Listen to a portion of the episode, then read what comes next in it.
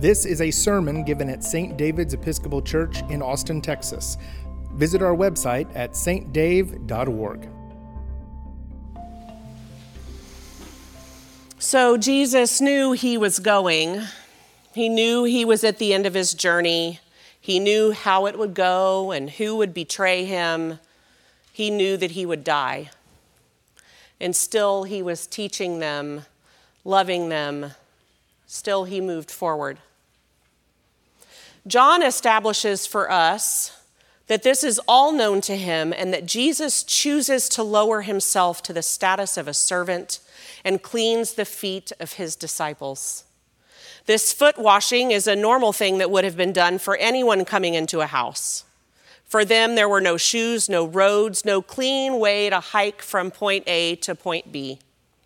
Unless you were riding a donkey and a foal, I guess. When anyone came into the house, their feet were cleaned for them by a housemaid or a servant, not by a Messiah. So this was astounding to the disciples. Astounding enough for sassy Simon Peter to say, No, you wouldn't. When Jesus gave it right back, sassy Simon replied, Then wash my hands and my head while you're at it. Jesus assures him that he is clean enough and then takes the opportunity to add that not everyone is clean. Dun, dun, dun. That's awkward. and then he goes on to talk about love. And so this sometimes for me feels a little disjointed. Um, that's because there's an entire piece missing from our reading. If you'll look at your bulletin where the gospel is listed, you'll see that it's John 13, 1 through 17, and then 31 through 35, which we do. Some critical stuff happens, though, between 18 and 30.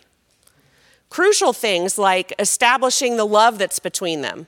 I don't want to criticize the lectionary, that's not my goal. I really don't. But I do want you to know how we get from foot washing to love. It's kind of a leap, and I think it's worth looking into. Jesus tells them that he knows who he chose. He's well versed in putting up with sassy Simon, and he knows that Judas is about to betray him, and still he chooses them, he says. I mean, you do know how the story goes, right? Because this is a spoiler alert. In the coming days, he will hear, we will hear that Judas turns Jesus in, but that's not quite how it goes. It's a little more nuanced than that, and the nuance actually occurs in 18 to 30. So listen, he says, I know whom I have chosen, but it is to fulfill the scripture the one who ate my bread has lifted his heel against me. I tell you this now before it occurs, so that when it does occur, you may believe that I am He. He's telling them what will happen.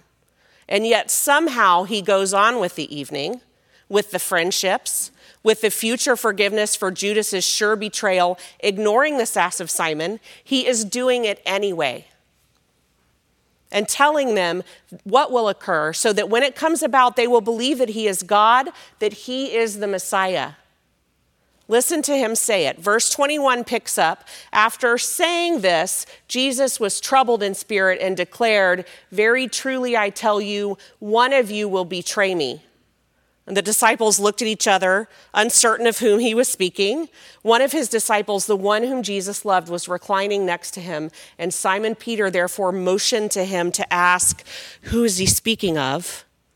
So while reclining next to Jesus, he says, Lord, who is it? And Jesus answered, It's the one whom I give this piece of bread when I have dipped it in the dish. So when he had dipped the piece of bread, he gave it to Judas son of Simon Iscariot. And after he received the piece of bread, Satan entered him. Jesus said to him, Do quickly what you are going to do. Now, no one at the table knew why he said this to him. Some thought that because Judas had the common purse, Jesus was telling him, Buy what we need for the festival, or that you should give something to the poor. So, after receiving the piece of bread, he immediately went out, and it was night. Can you imagine that scene? Who is it? They asked. You know what they're asking? Is it going to be me? Am I the one that's going to betray you? They don't sound like they're turning on each other. They sound worried and fraught, confused even.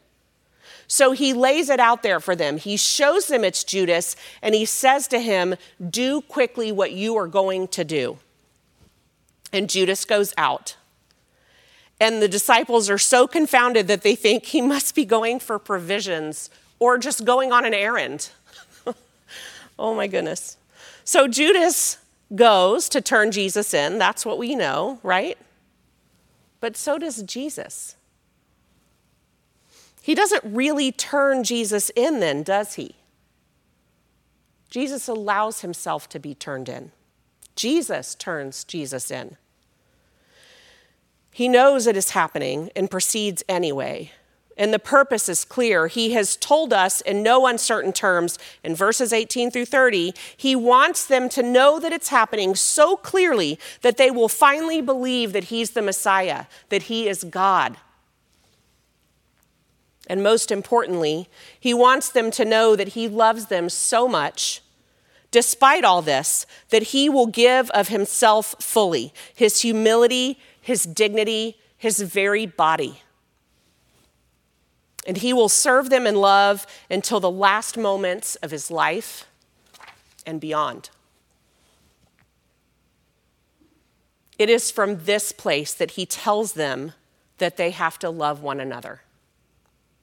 And this is unique to John.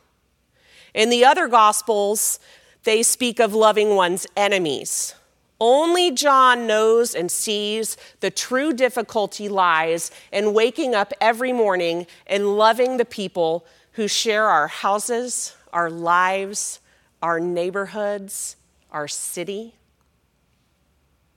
Is anyone on Nextdoor, the scourge of our nation? Okay, I'm just checking. Um, has anyone had to leave social media at any point for their own sanity? Anyone avoiding the Capitol lately? It's hard to love our enemies, that is true. But it's also so difficult to love the people right next to us when we know of their capacity for betrayal. It's so much easier to cut people off, to end relationships, not to pick up the phone when we see a name pop up of someone that we're annoyed with. What Jesus is asking them to do, what Jesus is asking us to do, is to love and serve one another with humility. Let go of your own status, let go of your pride, and serve those who are closest to you. When you do this, he says, you glorify me. To glorify me is to glorify God. Jesus is asking for you to forgive in advance all of the awful things your loved ones will do and to know who they are but to choose them anyway. You can do it. You can do that. You can love someone and wash their feet without having to become all of the betrayal and horror that they engage in. Can't you? Serve and love one another as Christ loved you and died for you. Lower yourself to the ground and love one another. When you do, others will know that you are His. By this, he says, Everyone will know that you are my disciples if you have love for one another. Thank you for being here, loved ones. Thank you for your faith. Thank you for your courage. And thank you for your love. Amen. You can find more lectures and sermons on iTunes by searching for St. David's Episcopal Church in Austin, Texas, or visit our website at stdave.org and click on the podcast button.